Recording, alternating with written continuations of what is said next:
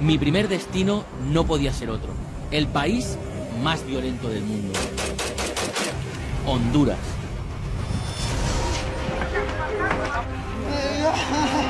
La sangre de mi primo va a ser cobrada. Por Dios, a los delincuentes que le hicieron eso.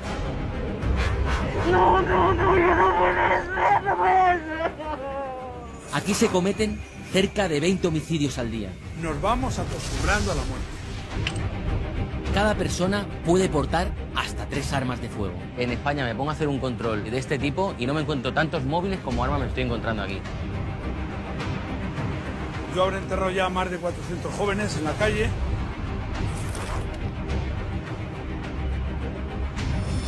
Y para algunos, asesinar es un juego, Pa, pa, pa, pa, pararon y de ahí otra vuelta.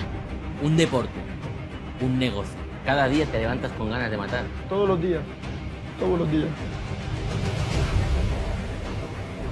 Llego desarmado a un país donde el crimen y la delincuencia está también dentro de la propia policía.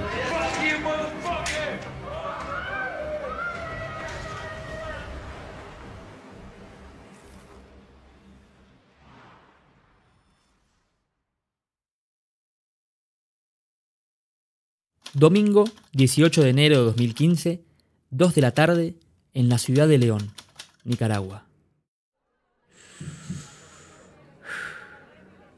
¿Quieres llevar un poco contigo? No, gracias. Tengo que seguir viajando y necesito la plata. Es un regalo, amigo. Lo mismo, no sé armar. Yo lo preparo.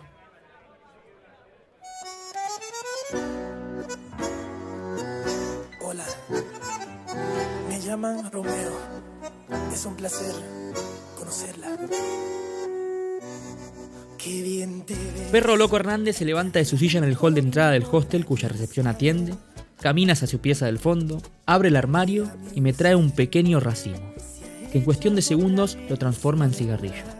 Yo lo envuelvo en una servilleta de papel, lo guardo en uno de mis bolsillos de mi mochila de viaje, lo cierro con candado en la casilla de mi cuarto compartido, le agradezco. Luego de una amena charla de una hora, reservo mi asiento en la combi que sale a la madrugada siguiente hasta Guasaule, en la frontera con Honduras, y arranco a caminar en dirección al casco histórico de la colonial ciudad de León. Sin embargo, en medio de la caminata, algunos de los temas de la conversación me quedan resonando en la cabeza. El joven moreno y fibroso nicaragüense me acaba de contar algunas de las cosas que vio en las calles de Tegucigalpa mientras limpiaba diariamente, durante un año, los vidrios del segundo piso de una empresa multinacional en las afueras del próximo destino de mi itinerario centroamericano. Crimen organizado, secuestros, robos, cochebombas, civiles armados, etcétera, etcétera, etcétera. Honduras lleva tan solo seis años de democracia, luego de su último golpe de Estado en 2009. La violenta pandilla Mara Salvatrucha, con alrededor de 300.000 pandilleros tatuados, divididos entre El Salvador, Guatemala y Honduras, controla las calles a través de un poder de hecho y no de derecho, enfrentando a diario y en armas a la policía, al gobierno de turno y a los civiles, en pos de conseguir el dinero para financiar su economía terrorista. Nada que no sepa, pero narrado por alguien que lo vivió en carne propia, me asusta.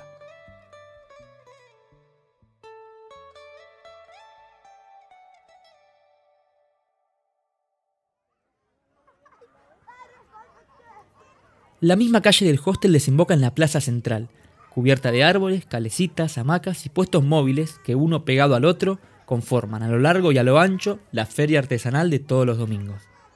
Veo la entrada al Museo de la Revolución Popular Sandinista y lo recorro de punta a punta.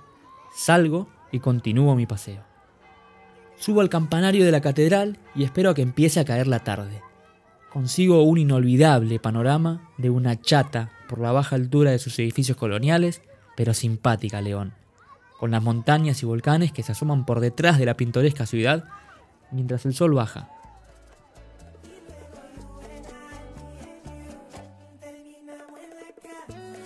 Se hace de noche. León entera está de fiesta. Se festeja un nuevo aniversario del nacimiento de la personalidad más destacada de su historia, el poeta modernista Rubén Darío. En la vereda sobre una de las esquinas de la plaza, en lo que fue una de sus casas de la infancia, hoy devenida en restaurante, me siento a comer y a tomar algo. Sobre un pizarrón negro, escrito con tiza blanca y azul, leo. Si pequeña es la patria, uno grande la sueña. Mis ilusiones y mis deseos y mis esperanzas me dicen que no hay patria pequeña. Y León es hoy a mí como Roma o París. Sonrío y por momentos me siento parte de un cuento.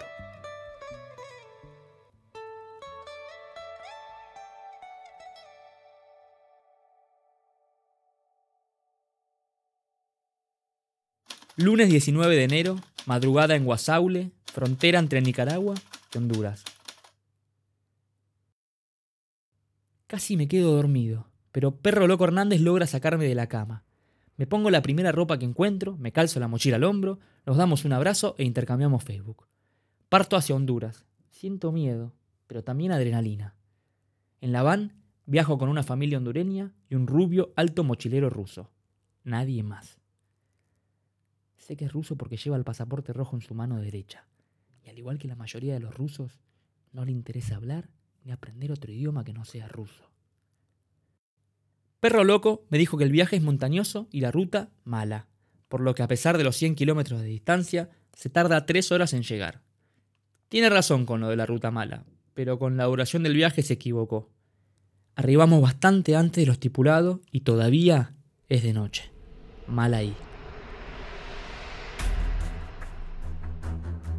En pocos minutos nos sella nuestra salida de Nicaragua.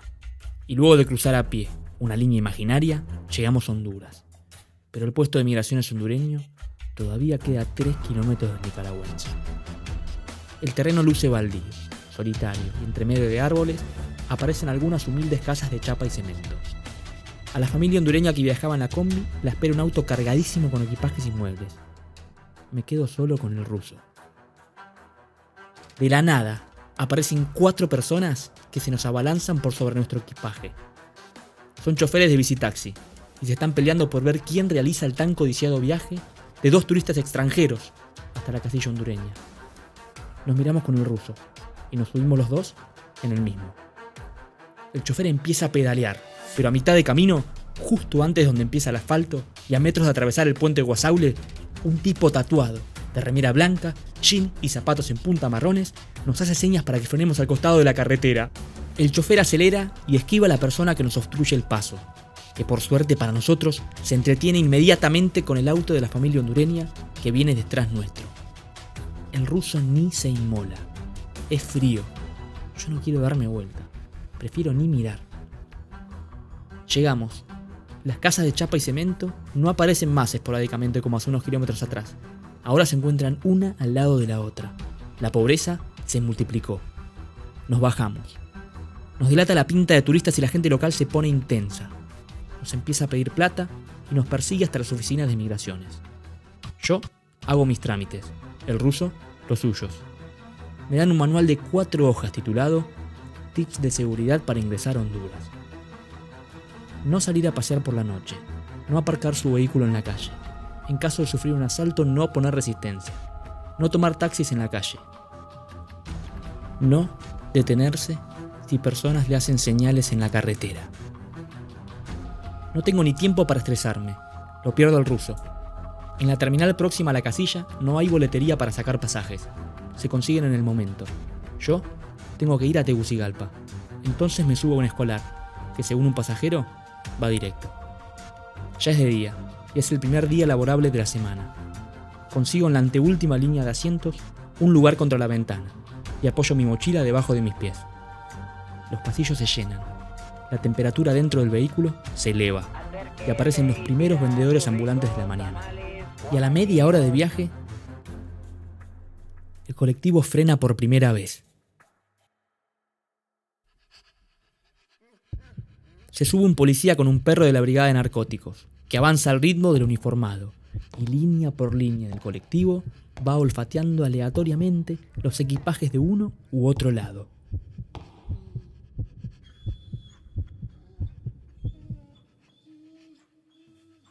Hasta que finalmente, cuando llegan a la fila de mi asiento, el policía me mira sorprendido mientras el perro huele los bolsos del otro lado del pasillo y me pregunta, intuyendo que yo no soy nativo.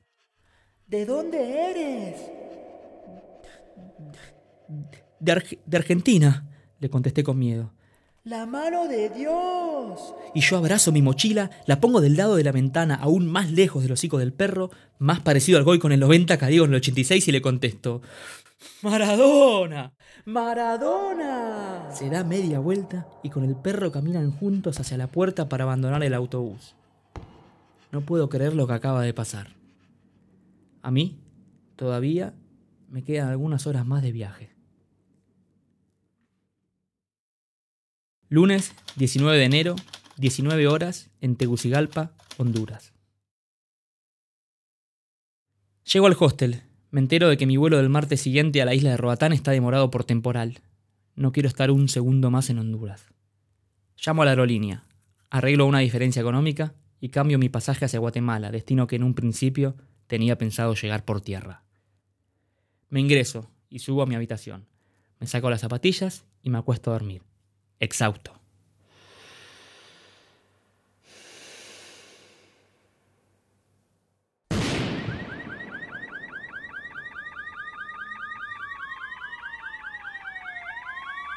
Una larga y tendida siesta es interrumpida por un ruido de afuera.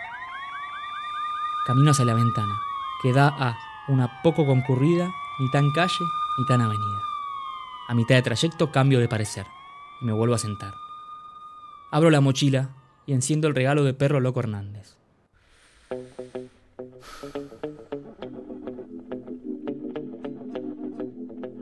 Dejo pasar el rato hasta que la calma vuelve a reinar el ambiente. Me dirijo hacia la ventana y la abro. hay, un, hay un perro. hay un perro que, que no está haciendo nada, pero, pero me causa gracia. Respiro un poco más aire fresco y cierro la ventana. Prendo la televisión, esperando a ver alguna noticia policial de Honduras. Pero en víspera de mi cumpleaños 24, la primicia que muestran en la televisión hondureña viene de Argentina. El Ministerio de Seguridad ha informado los detalles del hallazgo del cuerpo de Nisman. Recapitulemos lo que ha pasado hasta el momento y lo que sabemos sobre la trágica muerte del señor Nisman. Adelante, Iván me quedo helado.